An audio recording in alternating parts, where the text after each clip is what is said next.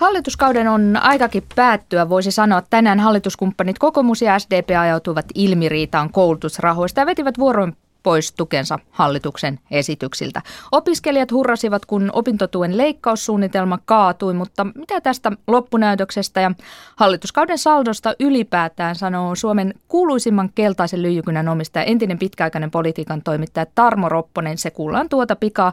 Ja uutispuntarin toisena vieraana on politiikan tutkija Erkka Railo Turun yliopiston eduskuntatutkimuksen keskuksesta. Hyvää iltapäivää molemmille. Kiitos.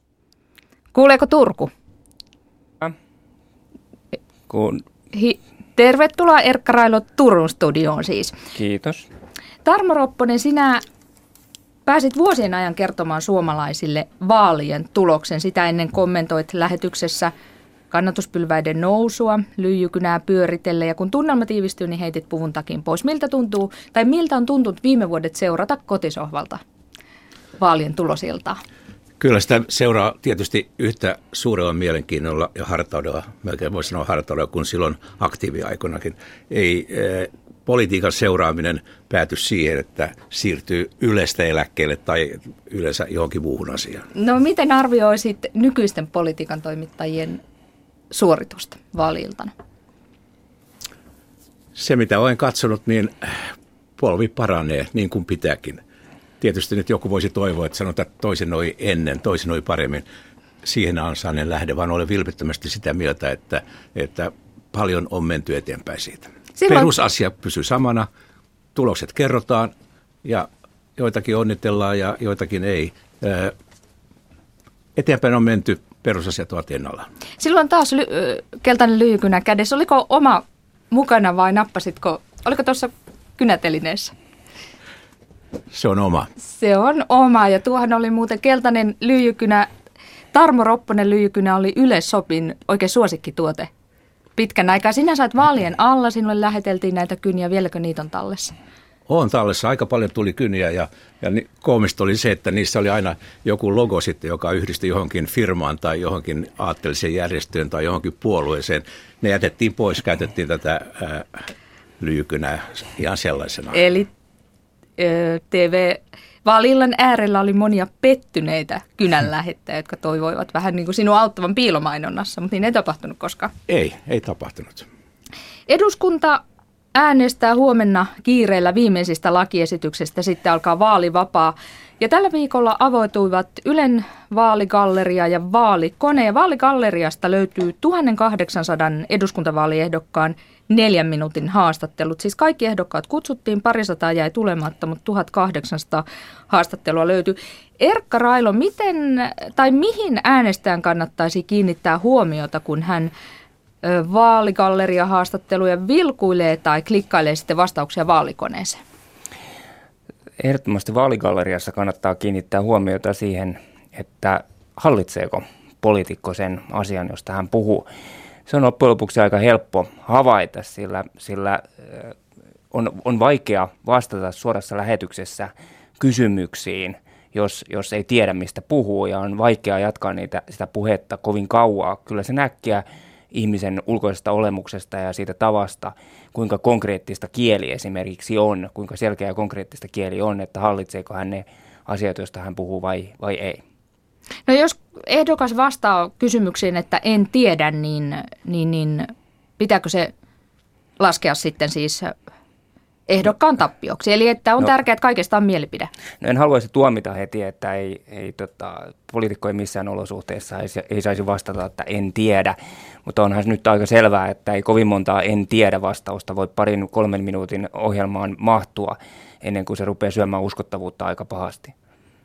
Eli vaikka äänestäjä, joka sitä vaaligalleria-haastattelua seuraa, niin ei osaa itse arvioida, että tai ei itse tunne kyseistä asiaa, josta kysymys on esitetty, niin hän osaa niin kuin päällisin puolin arvioida kuitenkin, että tunteeko tämä ehdokas?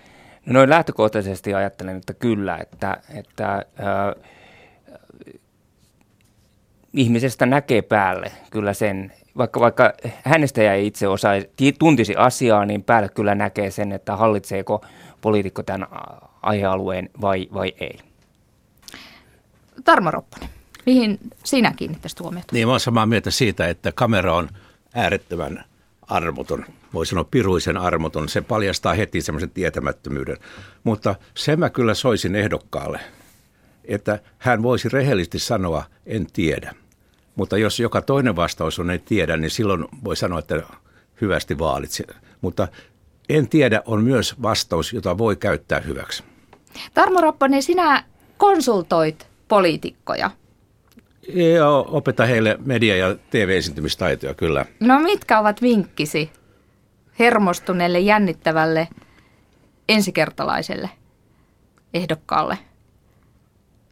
Se perusvinkki on kaikille. Ole oma itsesi. Älä näyttele, älä yritä olla viisaampi, mutta älä ole myöskään tyhmempi kuin olet. Eli toisin sanoen palaan taas tähän näin, että, että varsinkin T V-studioissa, jossa mun mielestä sitten ne marginaalit ratkaistaan T V-tenteissä, että, että siellä pitää olla oma itsensä. Kaikki feikki näkyy ja se on negatiivista. Erkka Railo, miten itse, en kysy ketään, tokikaan, että ketä äänestät, mutta millä perusteella äänestät? Etsitkö ihmistä, joka on mahdollisimman pitkälle samaa mieltä kanssasi suurista kysymyksistä vai arvostatko jotain muuta asiaa enemmän?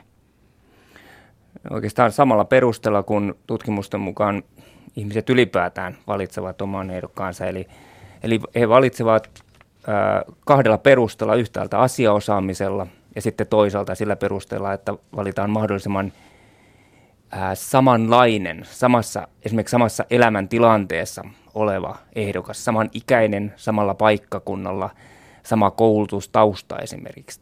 Nämä on, tämä on ne keskeiset syyt. Eli, eli haluan ehdokkaan, joka, joka hallitsee minulle tärkeät asiat ja sitten toiseksi haluan ehdokkaan, joka on äh, mahdollisimman tai hyvin lähellä sitä, millainen minä itse olen. No käytätkö vaalikonetta apuna?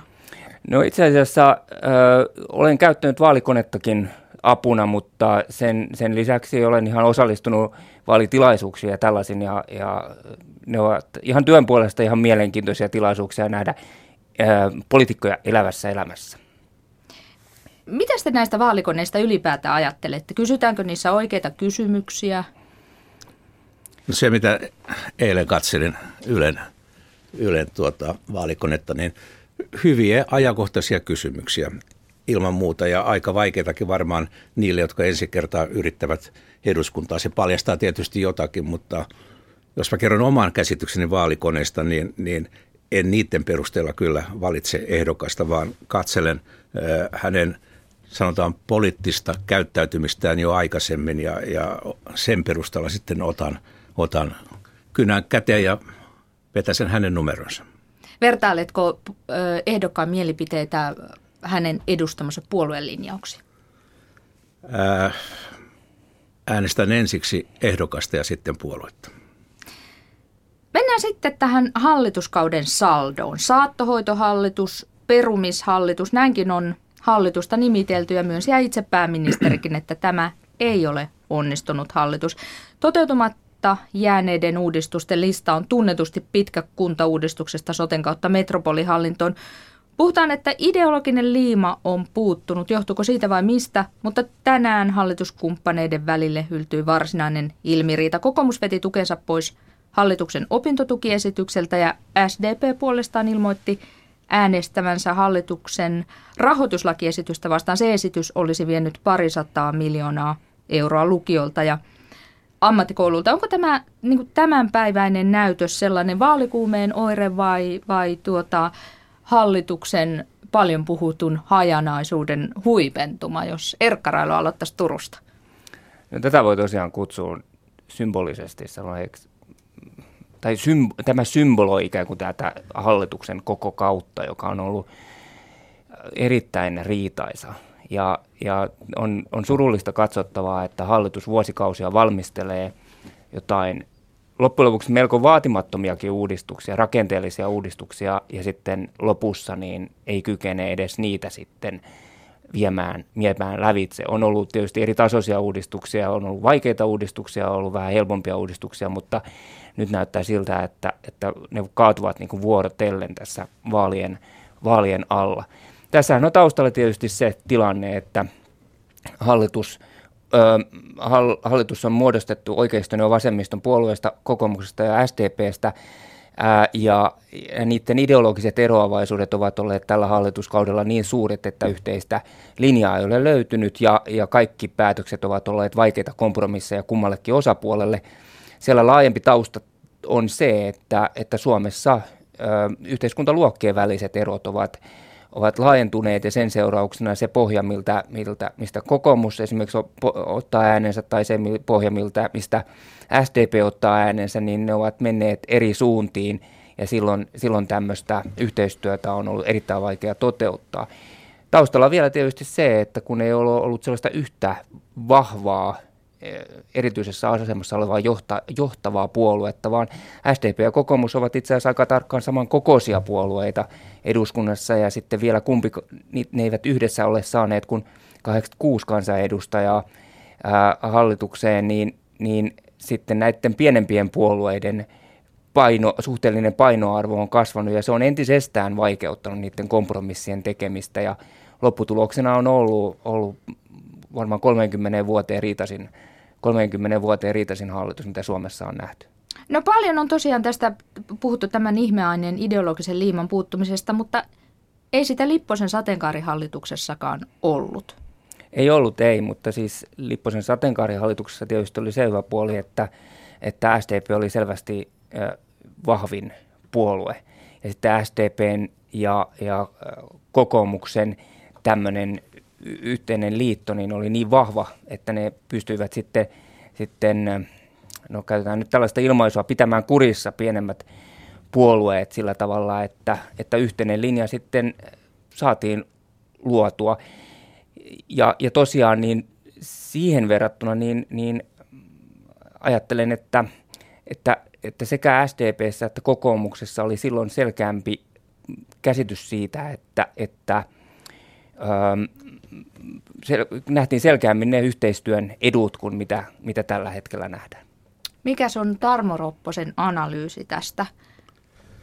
Pitkälle samantyyppinen. Mä lähtisin kuitenkin liikkeelle Kataisen hallituksesta, joka ei tämä kuuden puolueen väkisin pitkällä pihtisynnytyksellä tehty ja aikaan saatu hallitus. Se oli sellainen jo alun perin, että se joutui tekemään löysiä kompromisseja, jotta kaikki pysyivät mukana. No kaksi, kaksi lähti sitten aikanaan pois. Se oli huono hallitus, ei saanut eh, kovin paljon konkreettista aikaa. Ja tämä nykyinen Stubbin hallitus, sanon nyt suoraan, on vielä huonompi. Eh, jatkuvia ristiriitoja, epäonnistumisia, niin kuin sanoit äsken. Eh, Stubb sanoi tässä jokin aika sitten miettineensä, että olisi pitänyt ha- hallitus hajottaa ja uudet vaalit viime syksynä. Olen sitä mieltä, että olisi pitänyt, nyt me olisi, olisimme jo puoli vuotta pystyneet todennäköisesti uudemman ja vahvemman hallituksen kautta elää, ja uskoisin, että se olisi pystynyt kuitenkin saamaan jonkunlaisen ehjän linjan siitä, miten tasavalta edes yritettäisiin perus, ö, pelastaa. Nyt ei ole mitään muuta kuin riitaa riidan jälkeen, joka vie poliittista uskottavuutta äänestäjien silmissä ja korvissa. Erkka tuossa sanoi, että riitaisin hallitus kolmeenkymmeneen vuoteen. Miten sinä rankkaisit, kun olet vuosikymmeniä politiikkaa seurannut? Niin ei nyt tällä riitaisuus, vaan sillä, sillä niin kuin yleisellä menestyksellä, niin miten rankkaisit tämän hallituksen, Kataisen Stubbin hallituksen, tässä pitkässä hallitusten Joo, historiassa? Kyllä. Minusta, minusta nämä ovat kyllä poliittiseen lähimuistiin vedoten heikoimmat, mitä tässä on aikanaan ollut. Ja osittain johtuu siitä, kun sanoin, että on, on, oli siinä alun perin liian paljon hallituksia, mutta sitten toinen asia on se, jos verrataan esimerkiksi Lipposen hallituksiin tai mennään jopa seitsemänkymmentäluvulla, niin näistä kahdesta viime ajan hallituksesta puuttuu vahvat johtajat. Vahvat johtajat pystyy, pystyvät hoitamaan asioita paremmin kuin nämä kaksi edellistä hallitusta ovat saaneet aikaan tai ovat saaneet jättämättä aikaan. Ja aika monen ministerirulettikin tässä on pyörinyt useista syistä. S D P vaihtojohtajaa ja kaksi puoluetta lähti hallituksesta. Ja tiedätkö, kuinka monta ministeriä on alkuperäisiä paikallaan tässä nykyisessä verrattuna Kataisen? No neljä, muistaakseni. Kyllä, hyvin muistit. Eli Tuomioja ja sitten on, on Henriksson oikeusministeri ja sitten Päivi Räsänen ja sitten työministeri Lauri Ihalainen. Eli tämä kertoo minusta jo hyvin paljon siitä, että, että miten iso rotaatio on, on, on tehty ja pistetty käytäntöön sen takia, että sekä demarit että kokoomus saisivat tai olisi, yrittivät rakentaa tämmöisen unelmatiimin näitä tulevia huhtikuun vaaleja varten. Vaalitaktisia valintoja. Ne, ne, ne epäonnistuivat. Ne epäonnistuivat ja jos, jos niin kuin Stubb sanoi, että hän teki äh, unelmatiimin kokoomuksen menestyksen takia, niin se on aika paljon pääministeriltä sanottu. Hänen pitäisi ajatella Suomen etua. Erkka Railo, miten seuraava hallitus pitäisi koota ja hallitusohjelma kirjoittaa, että olisi paremmat menestymisen mahdollisuudet hallituksella? No nythän on ollut paljon puhetta siitä, että pitäisi olla tällainen strateginen hallitusohjelma, jossa olisi esimerkiksi viisi sellaista kohtaa, joita, yhdessä lähettäisiin, joita kohti lähettäisiin yhdessä pyrkimään. Ja se ei ole sinänsä huono ajatus, mutta mun mielestä se ei oikeastaan osu, osu ihan tarkkaan ottaen maaliin. Ää, kannattaa muistaa, että tämmöisiä yksityiskohtaisia hallitusohjelmia aikoinaan ryhdyttiin rakentamaan juuri sitä varten, että ne koalitiot rupesivat kasvamaan suuremmiksi ja suuremmiksi ja tarvittiin, tarvittiin joku väline, jolla, jolla hallituskoalitio pidettiin koossa neljän vuoden ajan ja, ja tavallaan se on ollut se keino, jolla, jolla on varmistettu se, että hallitukset pysyvät ka- kasassa ja nyt on olemassa tietysti se vaara, että jos, jos lähdetään tällaiselle viiden strategisen kohdan hallitusohjelmalle, sitten vaan siirretään se riita sinne pitkin matkaa neljän vuoden aikana käytäväksi.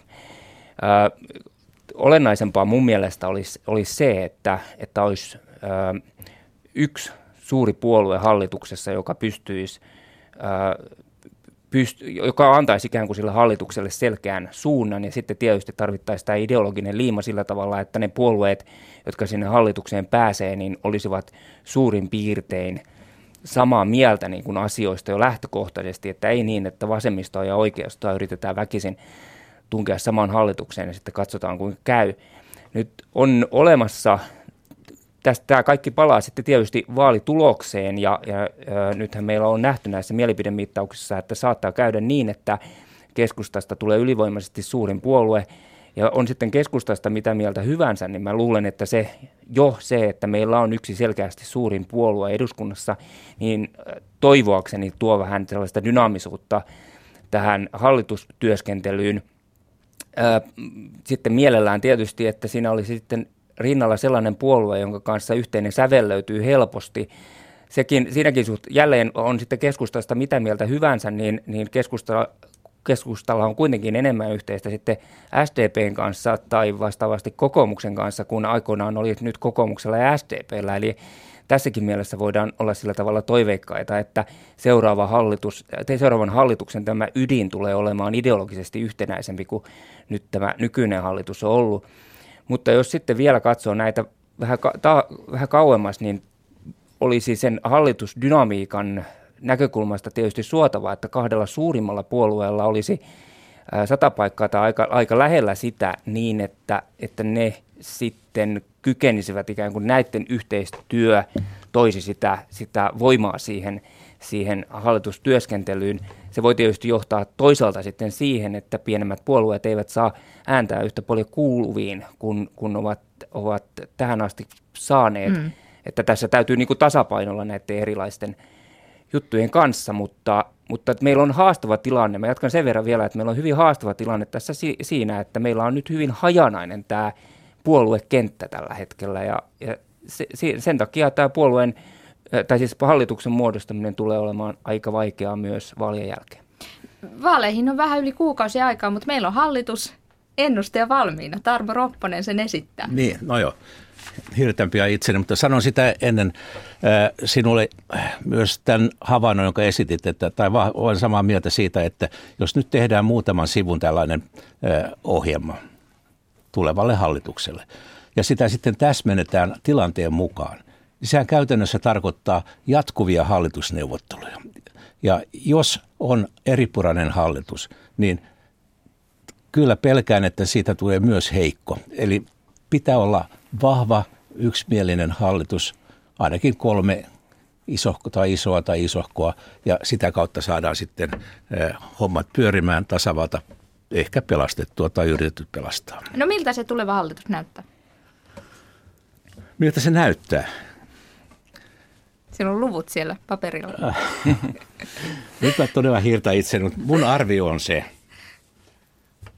niin kai pitää sanoa, että henkilökohtainen arvio lienee se seuraava.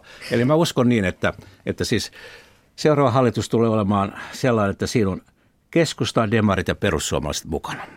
Ja sitten siihen voidaan ottaa sitten äh, ehkä kauneussyistä kylkeen joku, joku muu. Ja mä laskeskelin tässä aika mekaanisesti, että tämmöinen kolmen suurehkon Keskusta, demarit ja perussuomalaiset voisi saada minimissään semmoinen sata viisitoista ja maksimissaan noin sata kaksikymmentäviisi sata kolmekymmentä ääntä. Se, jos näin olisi, niin se pystyisi jo sinänsä erittäin hyvin viemään asioita eduskunnassa läpi. Haluatko, Erkka Railo, lyhyesti esittää oman ennusteesi?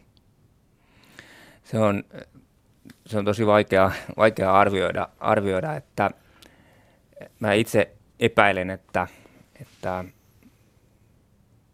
lähtökohtana on, on tai sanotaanpa, sanotaanpa näin, että tässä tilanteessa niin on, on keskeistä se, että kun Keskustasta todennäköisesti tulee vaalien voittaja, ja silloin Keskusta voi asettaa nämä kolme seuraavaksi tullutta puoluetta kilpailemaan siitä, että kuka niistä pääsee hallitukseen. Ja hallitusohjelmat, se ver- tai nämä puolueohjelmat, vaaliohjelmat, kun nyt olen niitä hiukan yrittänyt lukea, niin niistä käy ilmi, että ne on aika kirjoitettu aika väljästi ja epämääräisesti. Niissä on paljon liikkumavaraa siinä, että paljon neuvotteluvaraa siinä, että kuka hallitukseen pääsee. Eli Keskusta pystyy kilpailuttamaan kolme seuraavaksi tullutta puoluetta keskenään ja katsomaan, että kuka niistä on valmis tekemään pisimmälle menemät myönnytykset päästäkseen hallitukseen. Ja siinä tilanteessa niin on mielenkiintoista nähdä, että miten S D P esimerkiksi tulee reagoimaan siihen, että se todennäköisesti häviää vaalit, miten kokoomus tulee reagoimaan siihen, että se todennäköisesti häviää vaalit.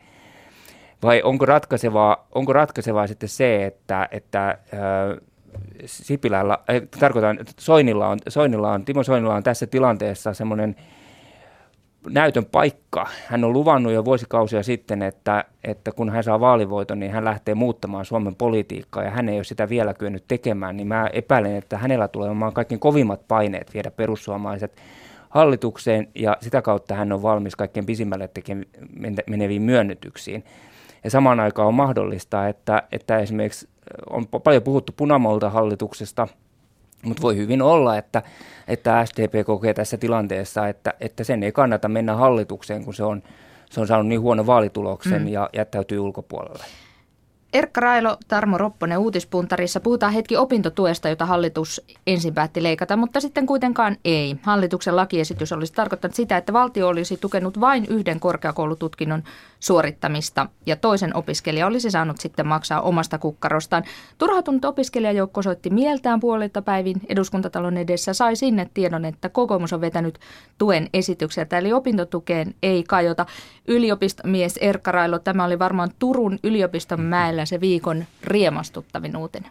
Joo, en ole kyllä opiskelijoiden kanssa tästä puhunut, mutta tiedän kyllä t- toki, että, että opiskelijat ovat näitä suunnitelmia kovasti vastustaneet. Varmaan he ovat hyvillä, hyvillä mielin tästä asiasta. Ja sehän, mikä siinä on niin kuin opiskelijoiden näkökulmasta, jos sitä katsoo, niin se on tärkeää on se, että, että ihmisillä on varaa erehtyä. Että jos ei pääse siihen aineeseen, johon on alun perin halunnut, tai jos jossain vaiheessa haluaa muuttaa sitä pääainettaan, niin se on toki mahdollista, eikä sitä heti, heti tavallaan rangaista. Eli pidät hyvänä sitä, että tämä kaatui tämä esitys? No tässä muodossa ajattelen, että se olisi ollut epätarkoituksenmukainen. No Tarmo Ropponen, mitä ajattelet siitä? Pitääkö valtion kustantaa enemmän kuin yksi korkeakoulututkinto, jos opinto, oppimisen halua ihmisellä riittää? No aihe on mulle vähän vieras, eli turkulainen ystäväni osaa sen paremmin sanoa, mutta sanoisin niin kuitenkin, että, että onko toi nyt sitten oikea kohde säästää. Että jos lähdetään siitä, että, että Suomen pitäisi, tai Suomessa pitäisi saada innovatiivista ää, aikaan, niin eikö juuri opiskelijoiden kautta tule sitä? En osaa sanoa sitten, että jos joku opiskelija hyppää viiden, kuuden aineen ää, läpi ja saa jotakin sitten uutta aikaa, mutta minusta tämä on osoitus siitä, että tämä hallitus ei tiedä, mitä se tekee. No nyt se, nyt se, siis se esitys kaatui, opiskelijat ovat tyytyväisiä. Sitten lyhyesti viimeinen uutinen viime päivinä on arvailtu, missä ja missä kunnossa on Vladimir Putin. Häntä ei ole julkisuudessa näkynyt viikkoon. Toukokuun yhdeksäntenä Putin melko varmasti on Moskovan punaisella torilla seuraamassa voiton paraatia, mutta Saksan liittokansleri Angela Merkel ei siellä ole. Hän kieltäytyy kutsusta, hän ei Ukrainan sodan vuoksi halunnut noihin juhlallisuuksiin osallistua. Moskovan on kutsuttu myös meidän presidenttimme Sauli Niinistö, mutta presidentin kansliasta kerrotaan, että osallistumisesta ei ole vielä tehty päätöstä. Tarmo Ropponen, miten Niinistön pitäisi toimia? Mennä Moskovaan vai ei? Älä kysy näin vaikeaa asiaa. Kysymys on nyt siitä, että mä pidän Merkelin ratkaisusta siitä, että hän menee seuraavana päivänä sinne, mutta tahtoo demonstroida tätä Krimin hommaa ja Itä, Itä, tota, Ukraina hommaa. Toisaalta sitten Suomen poliittinen johto on tahtonut pitää hyviä välejä Moskovaan ja, ja Putinin. Olen Merkelin linjan kannalla. Entäs Erkka Railo, miten neuvoisit presidenttiä? Mun mielestä näissä tällainen kylmän sodan aksiooma toimii hyvin, ratkaisumalli toimii hyvin, että, että Suomen, Suomi, Suomi osallistuu, ää, ää, jos muutkin osallistuvat. Eli siinä seuraillaan vähän niin kuin näiden muiden, ää, muiden reaktioita ja muiden toimintamalleja. Että Suomen viiteryhmä tänä päivänä on Euroopan unionia ja sieltä kannattaa se malli ottaa. No se vähän jakautuu. Saksa, Merkel ei mene, Puola ja Baltian johtajat eivät mene. Monien maiden johtajat ilmeisesti menevät, monien muiden maiden. Kannattaa varmaan vielä vähän aikaa seurailla, että, että mikä se tilanne on. Tietysti tämä saattaa olla tietysti tärkeä matka sitäkin varten, että Sauli Niinistö voi päästä läheltä näkemään, että onko Putin tajuissaan vai ei. Voi tietysti sykemittari ottaa mukaan, mutta sanoisin niin, että kyllä Suomen tasoisen itsensä valtion voi ja pystyy tekemään omat päätöksensä, vaikka ollaan E U:ssa. Presidentti tekee niin kuin parhaaksi näkee. Selvä, kiitos näistä arvioista. Nyt on aika päätellä uutispuntarin. Vieraina olivat siis äh, politiikan tutkija Erkka Railo Turun studiossa ja politiikan toimittajana Ylellä pitkä vuosikymmenen toiminut Tarmo Ropponen. Kiitos oikein paljon, hyvää viikonloppua molemmille. Kiitos samoin. Kiitos.